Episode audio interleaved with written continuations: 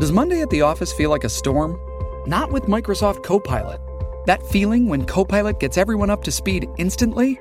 It's sunny again. When Copilot simplifies complex data so your teams can act, that sun's shining on a beach. And when Copilot uncovers hidden insights, you're on that beach with your people and you find buried treasure.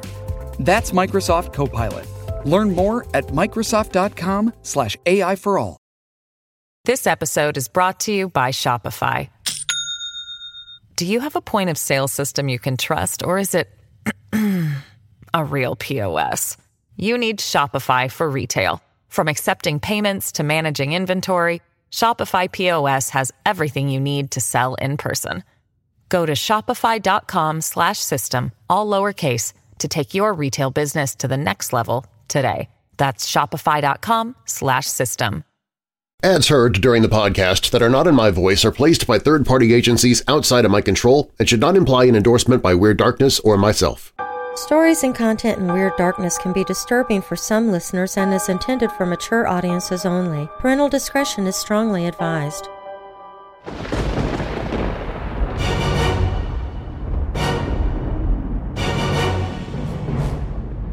Welcome, Weirdos! I'm Darren Marlar, and this is Weird Darkness. Here you'll find stories of the paranormal, supernatural, legends, lore, the strange and bizarre, crime, conspiracy, mysterious, macabre, unsolved, and unexplained. Coming up in this episode… On April 12, 1961, the first man to ever make it into space was a Russian cosmonaut by the name of Yuri Gagarin. He's considered a hero to his country and an inspiration worldwide to those who are fascinated by space travel.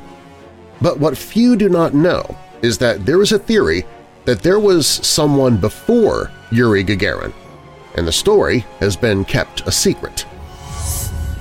Apparently, if you want to have a satisfying life, it's best to not have the name Elizabeth Brewer.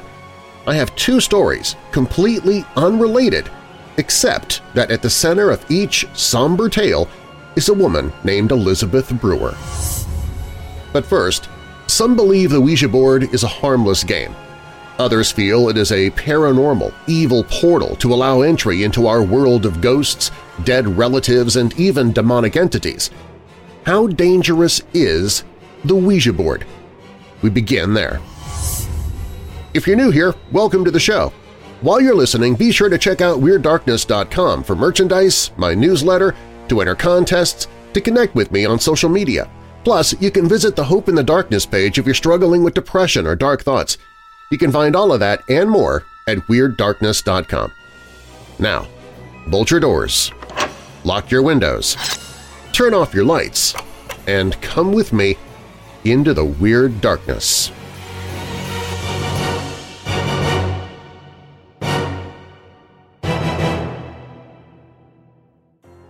If you don't know what a Ouija board is by now, you obviously don't follow spooky stuff, don't believe in Halloween, don't believe you can communicate with spirits, and don't watch horror films.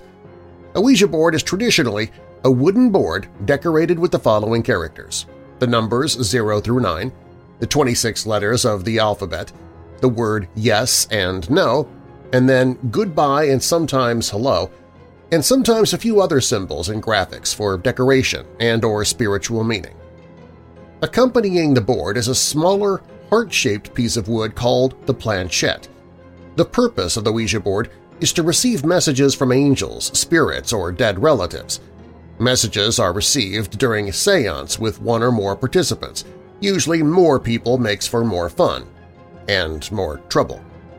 All those participating place their fingers on the planchette lightly, and the idea is that spiritual forces will move the planchette around the Ouija board. The planchette will point to the various characters on the board, giving and spelling out messages from those spirits. You can consider Ouija boards as fun toys, spiritual tools, or the devil's handiwork. The choice is up to you. Speaking as your host of this podcast, you won't find me playing with one in any way. Oracles have been using divination and receiving messages from spirits throughout human civilization. The use of a planchette-type device can be traced back to the Chinese Song dynasty circa 1100 AD. The Chinese scholars of the Quanzhen school practiced a form of automatic writing called Fuji that involved using a planchette in contacting the spirit world. Scriptures of the Daozang are considered to be works of automatic planchette writing. However, we can consider two men to be the modern inventors of the Ouija board, who also were the first to mass manufacture and distribute commercial Ouija boards. Businessman and attorney Elijah Bond began selling Ouija boards with planchettes on July 1, 1890 as novelty entertainment items. Elijah Bond and co-inventor Jishu Thigarajan were the first inventors to patent a planchette sold with a board on which the alphabet and other characters were printed. U.S. Patent Number 446,054 was granted to Elijah Bond on February 10, 1891. However, in 1901, Elijah Bond sold his patent rights to the Ouija board to his employee, William Fuld, who continued to have the novelty item manufactured and sold. It was William Fuld who actually came up with the name Ouija to call his boards. Up to that time, the boards were called many other things, including talking board and spirit board. William Fuld claimed that another former employer of his came up with the name during a Ouija board session, and that it was Egyptian for good luck. Fuld changed that story later, though, and he claimed that Ouija was actually a combination of French and German for yes. And that wasn't the only piece of history that William Fuld tried to rewrite. While Fuld did much to make Ouija boards popular, he did not invent them. However, he did try to claim he did. The term Ouija was trademark registered, However, because Ouija has been used so often in the generic sense, it now refers to any talking board. Is the Ouija board dangerous? Most paranormal researchers advise against the casual use of the Ouija board, suggesting that it can be a doorway to unknown dimensions. Religious believers worry that it may result in a form of possession or oppression. Skeptics may dismiss the question or suggest that you are either opening yourself to manipulation by other people or exaggerating the fears deep inside you that were already there. The board itself is not dangerous, but the form of communication that you are attempting often is, says ghost researcher Dale Kaczmarek of the Ghost Research Society. He continues, most often the spirits whom are contacted through the Ouija are those whom reside on the lower astral plane – these spirits are often very confused and may have died a violent or sudden death, murder, suicide, etc. Therefore, many violent, negative, and potentially dangerous conditions are present to those using the board. Oftentimes, several spirits will attempt to come through at the same time, but the real danger lies when you ask for physical proof of their existence. You might say, well, if you're really a spirit, then put out this light or move that object. What you've just done is simple. You have opened a doorway and allowed them to enter into the physical world, and future problems can and often do arise. People of many religious traditions advise against using the Ouija board because you're inviting voluntary possession by spirits or demons. Some Christian believers strongly object to using the Ouija board, believing it contacts demons or departed souls and is not an appropriate way to contact spiritual beings. Believers in other spiritual traditions caution that it's pure chance which sort of entity you will contact, and the results may be unpleasant. But what if the Ouija does not contact spirits? What if it only accesses your own subconscious? Some believe the Ouija reflects the state of mind of the people who are using it, if only on a subconscious level. If you're frightened or nervous or even expecting something negative to happen, that's very much what you might get. On the other hand, some people using it with a completely different attitude have had incredibly positive experiences. Whether you believe the board contacts negative spirits or not, the advice might be the same. It is recommended that you follow a few rules. Begin by announcing that the session will only allow an experience that is positive or toward a higher good, and that negative energies are not welcome. Right, as if a negative energy is going to listen to your request. I mean, they are negative after all. Anyway, Don't ask for physical signs of a spirit's presence. Don't take the experience too lightly. And when you're done, close the board. This is an important step, apparently. When you're done with your session, slide the planchette to Goodbye and then remove your hands. Doing these things is for your own good. But even if you follow all the rules, you still risk something dangerous. One specific danger is encountering a demon named Zozo. Zozo is one of the more prominent and well-known demonic beings. From reality television shows to literature, Zozo is commonly reported as being behind paranormal activity and hauntings. No one knows what Zozo looks like or what type of being he is, but those who have come into contact with him report terrifying experiences. Most commonly contacted through a Ouija board, he seems to be a powerful demonic being with the potential to do significant physical and mental harm. He sometimes goes by other names, such as Zaza, Zo, or, infamously, Pazuzu. He's been around for hundreds of years. While Zozo is most often connected with a Ouija board, it's possible that he can contact people outside the game as well, through other means. People have reportedly made contact with Zozo during hypnosis, automatic writing sessions, and electronic voice phenomena, better known as EVP. Darren Evans, a man from Oklahoma, reportedly encountered Zozo while using a Ouija board with his girlfriend.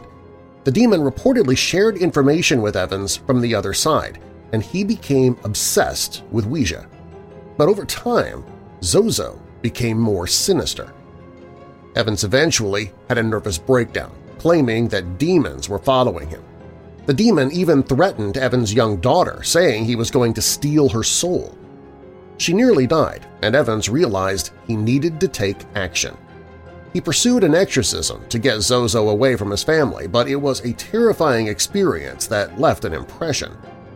Evans now runs a site dedicated to warning people about the dangers of messing with Zozo. Like many demons, Zozo typically makes his presence known. Warning signs such as these supposedly indicate that you are meeting Zozo. First, rapid movements.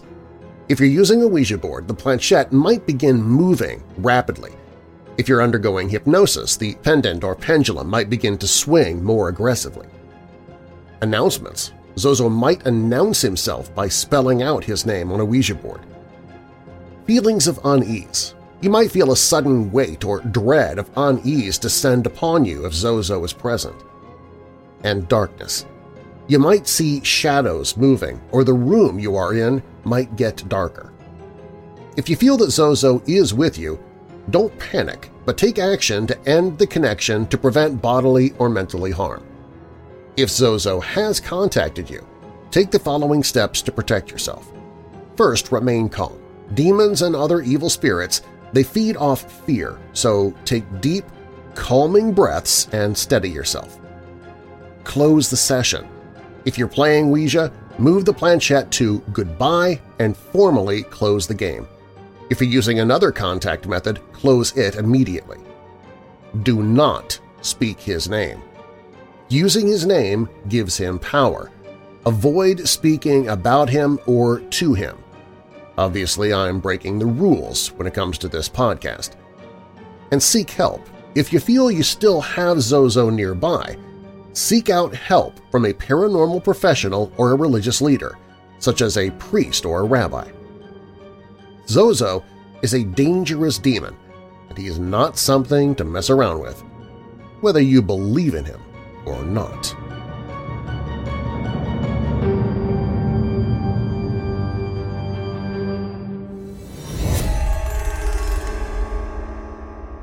On April 12, 1961, the first man to ever make it into space was a Russian cosmonaut by the name of Yuri Gagarin. He's considered a hero in his country and inspiration worldwide to those who are fascinated by space travel. But what few do not know is that there is a theory that there was somebody before Yuri Gagarin, and the story has been kept a secret. That story is up next on Weird Darkness.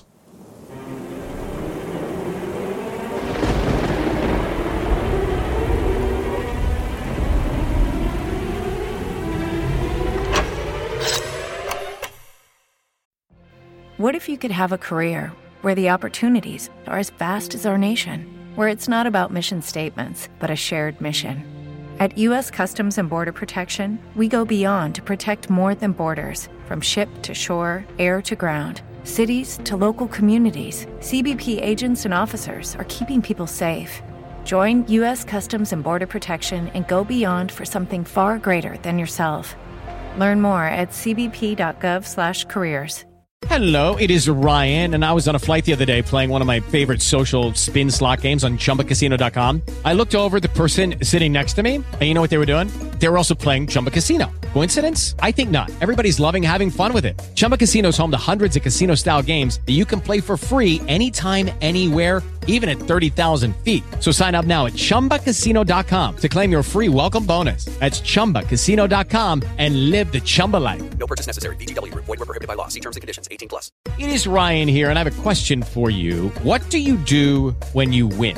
Like, are you a fist pumper? A woohooer, a hand clapper, a high fiver. I kind of like the high five, but if you want to hone in on those winning moves, check out Chumba Casino. At ChumbaCasino.com, choose from hundreds of social casino style games for your chance to redeem serious cash prizes. There are new game releases weekly, plus free daily bonuses. So don't wait. Start having the most fun ever at ChumbaCasino.com. No purchase necessary. VGW. Void were prohibited by law. See terms and conditions. 18 plus. Suicide or murder in the shadow of a nation's capital. Alice, you were right. There was a body in the cellar last night. You know that? I'm positive of it. Only there were two bodies. The screen's master of horror, Bela Lugosi, has the answer to this mysterious death. This time, she sought refuge in a strong man's arms. I just ran into yours. Mine might be dangerous. Lugosi, as a madman on a mission of vengeance. Is he friend or foe? You'll find the answer to this fantastic mystery in Black Dragons. Join us Friday, January 26th for our next Weirdo Watch Party as we watch Black Dragons, presented by Horror Hotel's resident vampire, Lamia, Queen of the Dark, bringing us trivia about the film, the actors, and all things horror-related in between segments of the show. And then stick around after Black Dragons because Doc Dredd will be with us with one of his popular and fun movie reviews, giving his opinion of 2023's award-winning horror flick, Beneath Us All. The Weirdo Watch Party is always free to watch online with everybody, so grab your popcorn, candy, and soda and jump into the fun and even get involved in the live chat as we watch the movie. It's Black Dragons, starring Bela Lugosi from 1942, presented by Horror Hotel's Lamia Queen of the Dark, then Doc Dredd's movie review talking about Beneath Us All. Friday, January 26th, starting at 10 p.m. Eastern, 9 p.m. Central, 8 p.m. Mountain, 7 p.m. Pacific. See a few clips from the film and invite your friends to watch along with you on the Weirdo Watch Party page at WeirdDarkness.com. And we'll see you Friday, January 26th for the Weirdo Watch Party.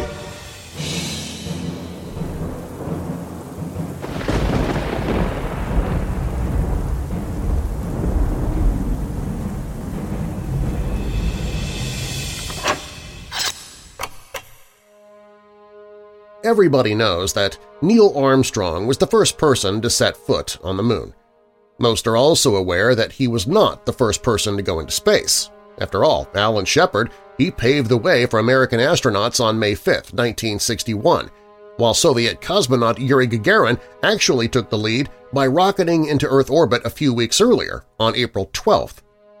Or did he? Today, Gagarin's name is cemented in the record books, and he instantly became a national hero across the Soviet Union. Presented as a triumph of the fiercely fought space race against the U.S., the 27-year-old, who'd been chosen just three days before the mission, spent 108 minutes in space, orbited the Earth, and returned fit and well following a drama-filled flight. And yet, before he even embarked on his journey skywards, doubt was seated in many a person's mind. For rumors had surfaced that the Soviets had successfully launched a man into space before Gagarin set foot in Vostok 1, and the talk was that one cosmonaut had done so on April 7th, just five days earlier. Dennis Ogden, the Moscow-based correspondent for the British Communist Party newspaper Daily Worker, reported as such. his story splashed across the publication's front page with the headline, The First Man in Space. It informed readers that the spaceman, the test pilot's son of a top-ranking aircraft designer, was back, alive, but suffering from the effects of his flight. Gagarin's feet hadn't even left the ground when the paper hit the newsstands, and it caused something of a stir, sparking the first whispers of a conspiracy theory which has continued to this day.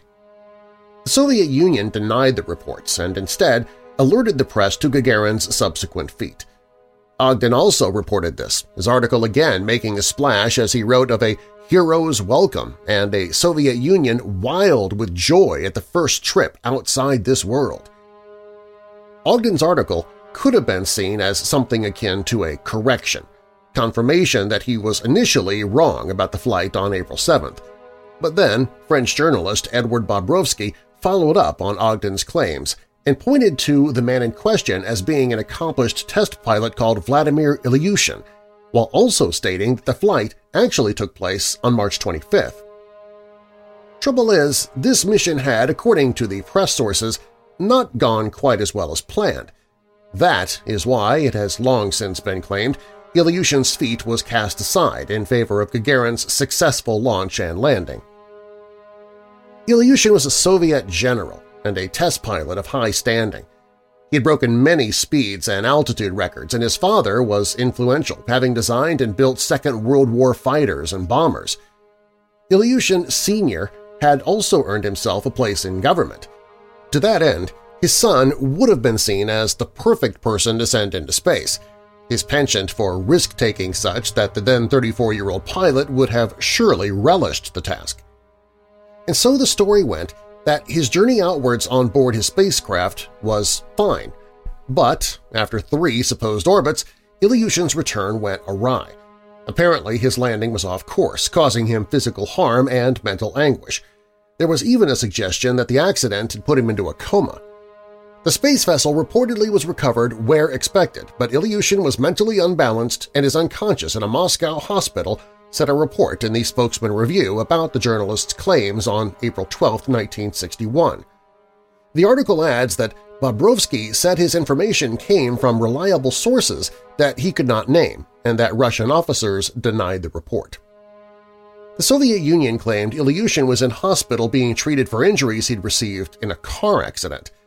The Soviets were not the only ones blinking with disbelief at this. Even the Americans did not believe the journalist's claims – Indeed, Pierre Salinger, the press secretary to the White House at the time, told reporters that there was no evidence of a flight on April 7th, and we have to assume nothing to have raised suspicion in March either. North American Aerospace Defense Command NORAD space tracking stations, it transpired, had not picked up on anything, and the U.S. was not about to leap in and heap embarrassment on the Soviet Union without proof. And yet, even this wasn't enough to completely quell suspicion. Some journalists believed the claims of a car crash were a mere cover story, and it certainly wasn't beyond the wildest of imaginations to believe the Soviets would seek to bury a mistake since it had been done so many times in the past. What's more, in the framework of the space race, conspiracists could surmise there was a valid reason for trying to bury such a failure. The Soviets would constantly pull out all the stops to present communism as the superior ideology. But is that, together with unknown journalistic sources, reason enough to believe that Gagarin's place in history was not quite what it was? Ogden would later claim that he saw a photograph of Ilyushin wearing space gear at the time of the supposed flight, but it has never subsequently surfaced. Meanwhile, Ilyushin himself, who died in 2010 at the age of 82, never confessed to having flown into space. He lived to tell the claimed tale but notably didn't tell it. What has been seen, however, are rumors continuing to swirl long after the event, and they've even been fleshed out. One of the most notable was a 52-minute documentary in 1999 called The Cosmonaut Cover-Up, released by Global Science Productions and directed by Elliot Haimoff, who, in the following year, also helmed the documentary Vladimir Ilyushin, the real first man in space. Widely broadcast, it claimed Ilyushin had failed to eject from his capsule. crashed in China and, after being captured, was eventually handed back to the USSR in 1962. The documentary makers said Ilyushin wouldn't talk about the alleged incidents on camera, according to an article published on Sun Community News, and preferred to maintain his secrecy.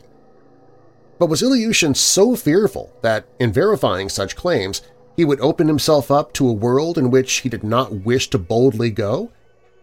Given that the documentary was being made a number of years after the collapse of the Soviet Union, when secrets were finally being divulged and historical events were being flung open, many would suspect not. In fact, the Soviets began to open up well before the USSR ceased to be.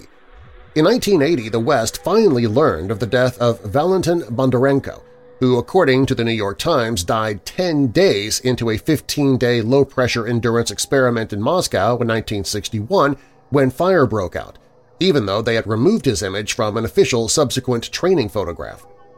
It took longer to tell the world of a major launchpad accident that took place on October 24, 1960 and officially killed 78, as eventually revealed to the rest of the world in 1989. There's talk of Gagarin being used for propaganda, but of all the confessions and documents seen since the Soviet Union collapsed, Ilyushin has never featured. And yet there have been some peculiar pieces of evidence. Two Italian former amateur radio operators, Achille and Giovanni Judica Cordiglia, claimed to have recorded audio from an orbiting capsule in the days before Gagarin made his flight, and it was actually the fourth slice of startling audio released by the pair. The first was from May 1960 of a manned spacecraft reportedly going off course.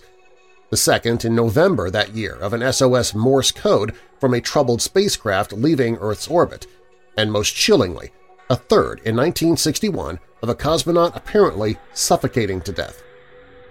Should these be hard and fast evidence of spaceflights, then we would have to say that not only was Gagarin not the first person into space, Ilyushin was perhaps not first either. But given the supposition was that everyone involved in those three recordings had died, discovering the truth has been even more difficult. And yet, theories still mount up. What could be made of claims by Mikhail Rudenko, a former Soviet senior engineer and experimenter with Experimental Design Office 456, formed in 1999 by members of the editorial staff of the oldest Soviet paper Pravda that cosmonauts had been sent into space in 1957, 1958, and 1959. All three pilots died during the flights, and their names were never officially published, he is quoted as saying in an article published on Pravda.ru on April 12, 2001, having explained that the pilots involved were called Ludovsky, Shiborin, and Mitkov and took part in suborbital flights.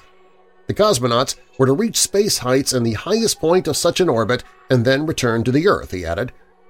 But considering Pravda has also run with headlines such as Aliens Forced Americans Out from the Moon and Alien and Human Skulls Found on Mars, it's a tough call. Harder still to determine is Ilyushin's location in March and April 1961. The Soviets didn't help themselves in this regard either, since they couldn't give a straight answer about the reason why he was seen to be injured, pinned down to that car crash or when it actually took place.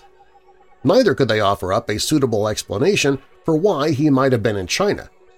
They also went as far as to say he was never actually a cosmonaut and indeed it would appear that he wasn't in the original cosmonaut team.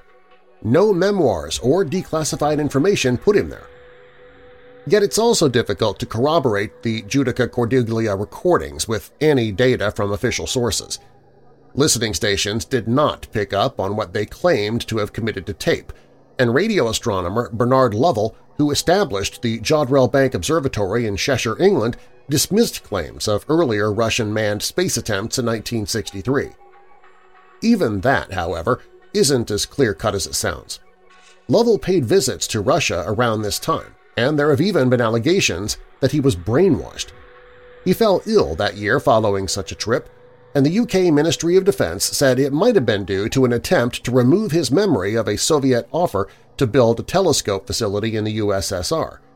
His son says he was merely ill from exhaustion, according to an article published in February's edition of Psychics World magazine. and that sounds more plausible. Besides, supposing Russia had suffered such terrible space attempts which resulted in deaths and crashes, would it really have announced Gagarin's flight in the way it did?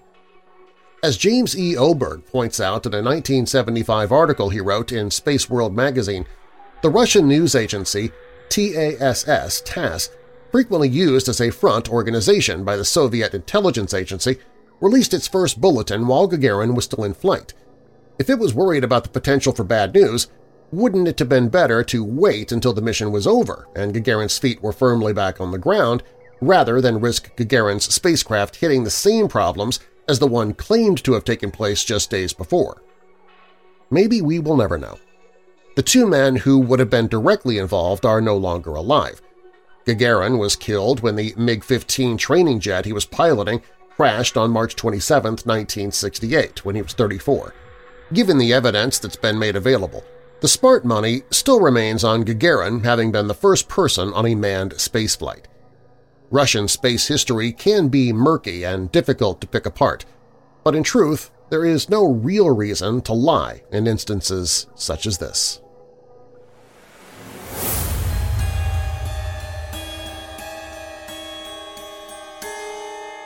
Apparently, if you want to have a satisfying life, it's best to not have the name Elizabeth Brewer. I have two stories, completely unrelated except that the center of each somber tale is a woman named Elizabeth Brewer. That's up next when Weird Darkness returns.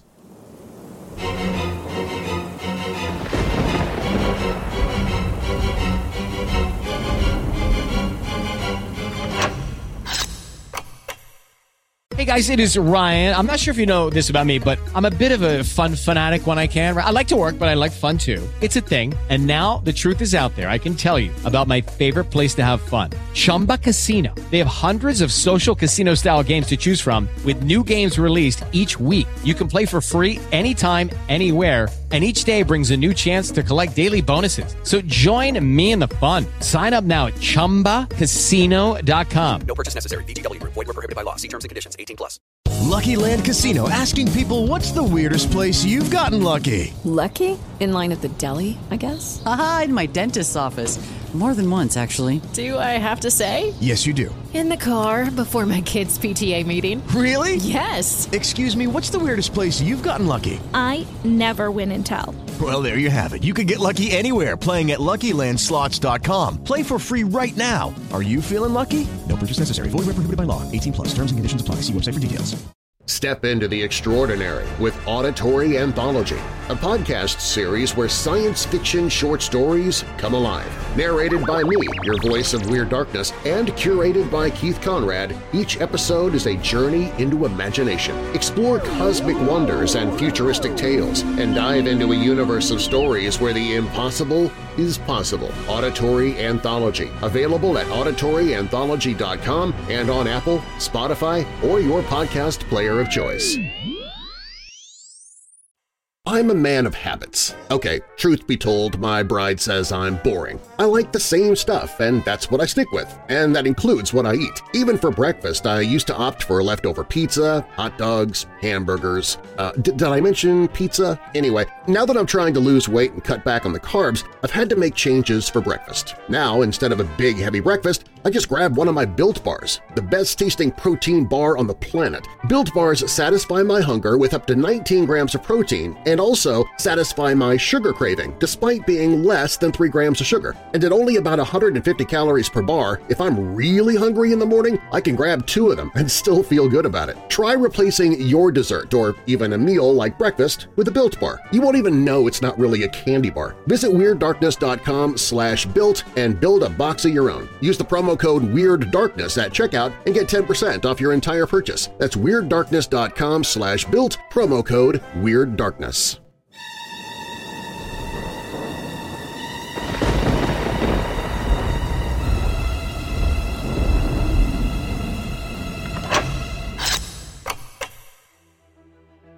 On the 25th of May, 1866, which was a Friday, a young man by the name of Joseph Irons was walking along a street in Limehouse in the East End of London. Suddenly, on seeing a small boy, John Spencer, he came to a halt. He had noticed two things. The first was that the little fellow who was six years old was clearly in some distress and was crying. The second was that he had neither shoes nor boots on his feet. Irons guessed that the two were connected. His heart melted, and stooping down he asked the boy what had happened. If we have the right Joseph Irons, then he was in his early 20s, a working-class lad born in Stepney.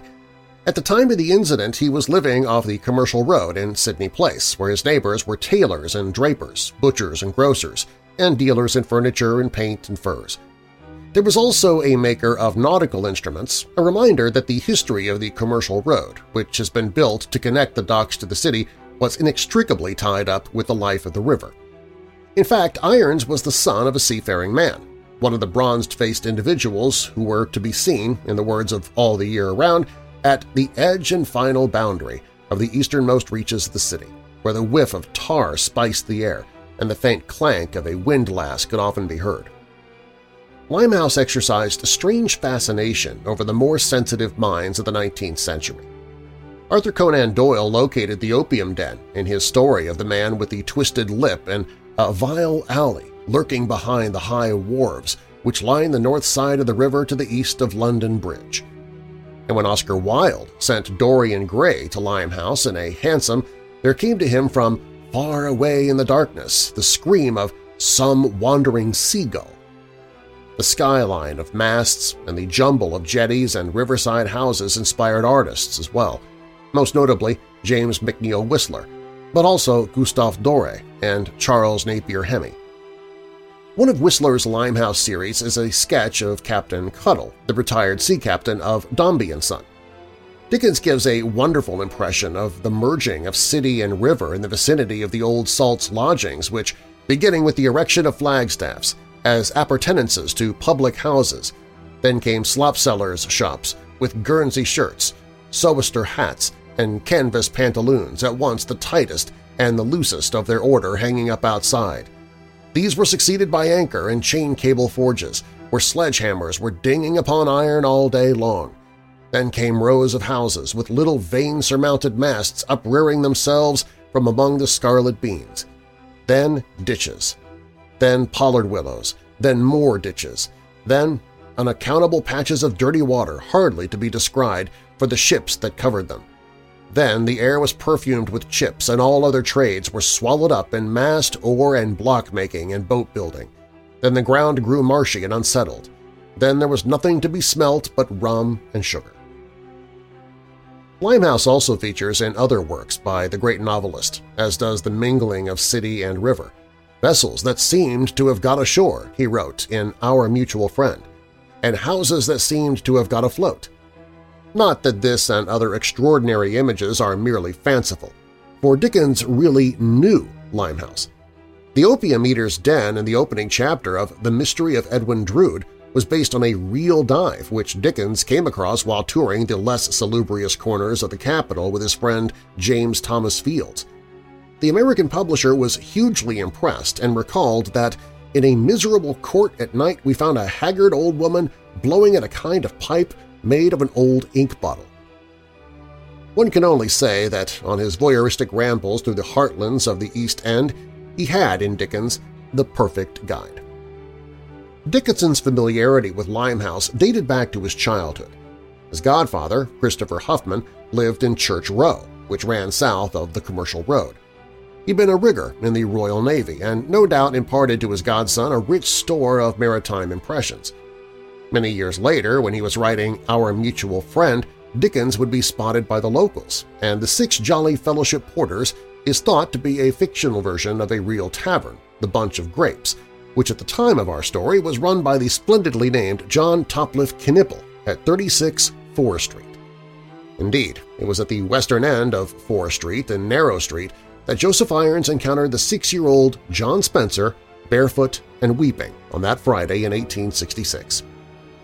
Narrow Street, which, as the name suggests, was not very wide, ran parallel with and close to the river. Much of the trade along its length was nautical, there were sail makers and mast makers, as one would expect, and riggers and chandlers as one would hope, but also bakers, of whom more than one were bakers of biscuits and one was certainly a baker of ship's biscuits. The last of these businesses was owned by Messrs. Parkinson and Salmon. They were wholesale suppliers to the Army and Navy, and their premises, Phoenix Mills, housed assorted machinery and sacks and sacks of flour. Now when Joseph Irons stood up and looked along Narrow Street, he caught sight of a woman moving rapidly away from the scene. Little John Spencer pointed in her direction. Picking the boy up and holding him in his arms, Irons gave chase. He soon caught up with the woman whose name it turned out was Elizabeth Brewer. "'What have you got there under your shawl?' Irons demanded. He tugged the woman's arm until she released whatever it was that she was hiding under her shawl, and down onto the pavement fell the boy's boots. Spotting an officer of the law, Police Constable Hart of the Stepney Division, Irons handed Brewer over. Hart led the prisoner off to the Thames Police Court, which stood north of the Commercial Road in Arbour Square. Obviously she was up to no good, for Hart noticed that at some point on the journey she had taken out three pawn tickets, which she surreptitiously tore up, throwing the pieces down on the ground. At the police court, the constable's suspicions were confirmed when Brewer confessed. Seeing the little boy in Narrow Street, she had called him over. "'Let me pull your boots off,' she had said, "'and I'll give you a penny.' When asked to explain her actions, Brewer said that she had been hungry. The workhouse and Poplar had turned her away. She must either steal or starve. In due course, Brewer was brought before John Paget, the Thames magistrate, to answer the charges made against her by the police. She was 48 years old and a seamstress. She stated once again that she had taken John Spencer's boots, which were worth two shillings and six, out of sheer necessity. But the witnesses were having none of this. There is not a word of truth in it, declared Inspector Beer at the Stepney Division. The prisoner is an incorrigible thief.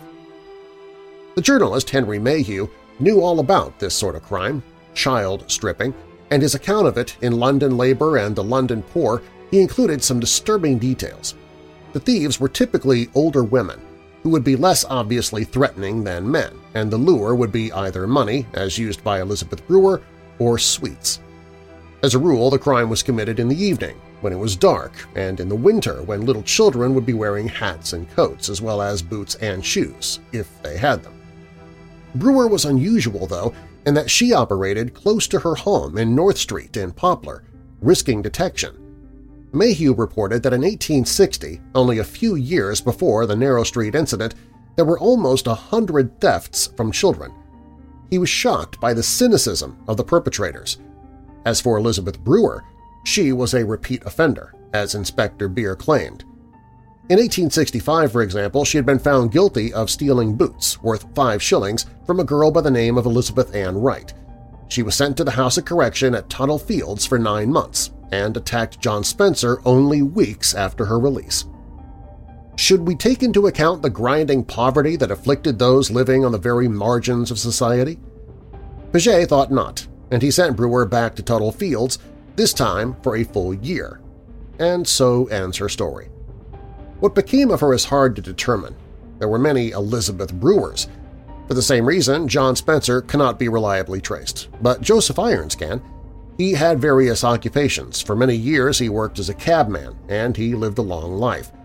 He must have had his ups and downs, as at one point he spent time in the Bow Road workhouse. He also had many children, and one must hope that he kept them supplied with sturdy boots and shoes. As I said, we don't know what happened to Elizabeth Brewer because there were so many women of that name at the time. I'm about to tell you another story that also concerns an Elizabeth Brewer. However, the two Elizabeths are not the same. Whereas the first was 48 at the time of her story, that is to say in the year 1866, this next one was only 16 at the time of her story and was in the year 1880. This second Elizabeth had only just been born when the first was caught robbing poor John Spencer in Narrow Street in Limehouse. As well as having the name of the protagonist in common, the two stories share the setting of the East End of London, and more exactly, the Commercial Road.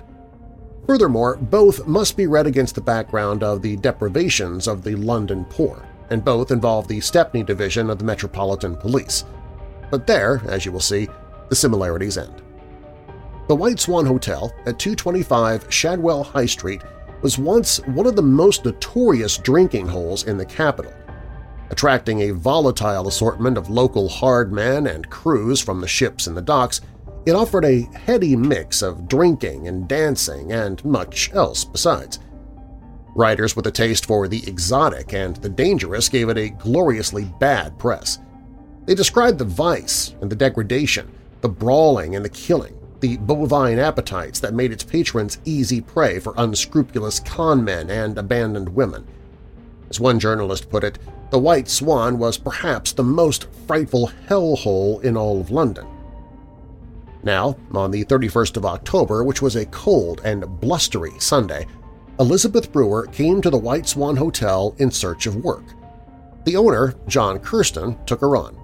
But within a matter of days, he could see that she was struggling with the work, which necessitated long hours on her feet. He guessed from her appearance that the girl was pregnant, and when he questioned her, she admitted that she was. He told her that she would have to leave. And so on Sunday, the 7th of November, at about 3 o'clock in the afternoon, Elizabeth left the White Swan Hotel. She asked Kirsten if she could leave her belongings until she was sorted. He agreed, and the next day, as arranged, Elizabeth came to collect two parcels, which appeared to be all that she had in the world. Kirsten had not noticed the parcels when Elizabeth had arrived the week before, but he did not ask about them, and minutes later she was gone. Once long ago, where the eastern reaches of Mile End begin to peter out, there was a Victoria Road. Now gone, in 1880 it ran from Old Ford Road up to Duckett's Canal at the southern edge of Victoria Park. The dwellings along its length were modest, their occupants working men and women, in the main, who lived cheek by jowl in rooms packed to the rafters, and in one of these crowded houses, number 8, lodged a woman by the name of Margaret Kelly. Late, on Monday, the 8th of November at about half past 11, Margaret was out and about when she spotted something that made her stop. Some men were standing around the huddled figure of a young girl who was sitting on a doorstep, holding two parcels. Seeing that she was in great distress, Margaret asked her what the matter was, and through her tears, the girl said that she had no place to go. "'What is your name?' Margaret asked. "'Elizabeth,' the girl replied. "'Well, Elizabeth,' Margaret said, "'you can lodge with me.' Margaret led Elizabeth to the house in Victoria Road where she gave her a room with a bed and a cupboard. She observed her closely as she stowed her parcels in the cupboard. Then, struck by her poor physical condition, Margaret put it to Elizabeth that she must have recently given birth. She was met with flat denials, which bothered her, as did the girl's curious habit over the next few days of taking the parcels out of the cupboard when night fell and sleeping with them under her bed. On the Thursday, when there was a sickly smell in the room, Margaret demanded to know what was in the cupboard. "'There's nothing there that belongs to you,' Elizabeth said, standing in the way. On the Friday, a further bizarre incident upset Margaret, when in the evening Elizabeth went out without saying where she was going and stayed out all night. On the Saturday, she did the same, and on the Sunday, when she did not return and with the smell in the room now becoming intolerable, Margaret opened the cupboard. With thumping heart, she untied two parcels and peered inside. On the night of September the 14th of November, a Stepney Division police constable by the name of William Nichols was on duty in Philpott Street when he heard excited voices. He hurried down into the commercial road where people were staring at a young girl who, clutching a parcel, was walking through their midst with a dazed and distracted look on her face. When Nichols asked her where she lived, the girl said that she had been living in Victoria Road but had been ordered to leave. And what is that in there, he asked as he reached out to open the parcel. Elizabeth stared up at him, tears filling her eyes. With the awful truth of the matter now apparent, a somber silence settled over the crowd of horrified but sympathetic onlookers. However, the constable was obliged to take Elizabeth to the police station in Arbour Square, and because she was on her last legs, he sent for a cab. When they got there, Nicholas called for Dr. James Horton, a police surgeon who verified that Elizabeth had indeed recently been delivered of a child, and that the child in the parcel was therefore in all likelihood hers. Elizabeth told Horton her story, beginning with her brief stay at the White Swan Hotel. She went on to explain that when her labor started, she had been in the commercial road. She had been in great pain, and then, in a matter of a minute or two, the business had been done. On Thursday, the 18th of November, an inquest was held in the Mile End under the auspices of John Humphreys, the coroner for the Eastern District of the County of Middlesex. The witnesses were John Kirsten and Margaret Kelly and William Nicholas. The jury, guided by the police surgeon's medical evidence, concluded that Elizabeth's child had been stillborn, and there one might think that the sorry matter must come to an end. But the law saw it differently, for concealing a birth was and still is a crime. Elizabeth would be charged and would have to explain to the police court in Arbour Square what she had done and why. Even so, justice would have to wait, for Elizabeth was very ill. The surgeon had sent her to the Mile End Infirmary, where, quite possibly, she died. If there is nothing to say that she did die, equally there is nothing to say that she did not. So much about her, the befores and the afters, is wrapped in silence. The facts are few. She was the daughter of a gamekeeper, Joseph Brewer. She had many brothers and sisters. She came from Bramfield in Hertfordshire and went to the national school there before moving down to London. She was pregnant at the age of 15, a mother at 16, and she carried the body of her child in a parcel, at once a cradle and a coffin, until she was discovered late one night alone in the commercial road.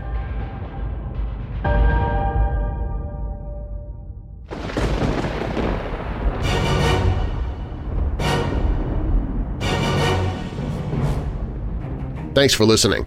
If you like the show, please share it with somebody you know who loves the paranormal or strange stories, true crime, monsters, or unsolved mysteries like you do.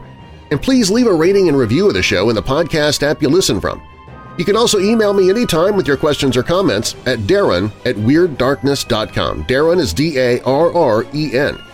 Weird Darkness is also where you can find all of my social media, listen to audiobooks that I've narrated, shop the Weird Darkness store, sign up for the monthly contests, find other podcasts that I host, and find the Hope in the Darkness page if you or someone you know is struggling with depression or dark thoughts. Also on the website, if you have a true paranormal or a creepy tale to tell, you can click on Tell Your Story. You can find all of that and more at WeirdDarkness.com. All stories in Weird Darkness are purported to be true unless stated otherwise, and you can find source links or links to the authors in the show notes. How Dangerous is the Ouija Board was written by Stephen Wagner and Mary Bellis for LiveAbout.com. The Cosmonaut Conspiracy is by David Crookes from All About Space magazine, posted at LiveScience.com. Two Terrible Tales of Elizabeth Brewer were written by William Ellis Rees for London Overlooked. Again, you can find links to these stories in the show notes. Weird Darkness is a production and trademark of Marlar House Productions. And now that we're coming out of the dark, I'll leave you with a little light. Psalm 19, verse 1, The heavens declare the glory of God. The skies proclaim the work of His hands. And a final thought. The souls that have seen the darkest days can shine the brightest light. Keep going. I'm Darren Marlar. Thanks for joining me in the Weird Darkness.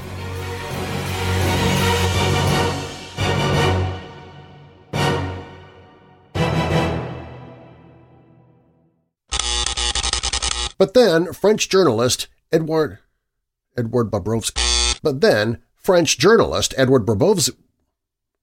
Bobrovsky. But then French journalist Edward Brabo, Bob Bobrovsky, Edward Bobro, journalist Edward Bobrovsky.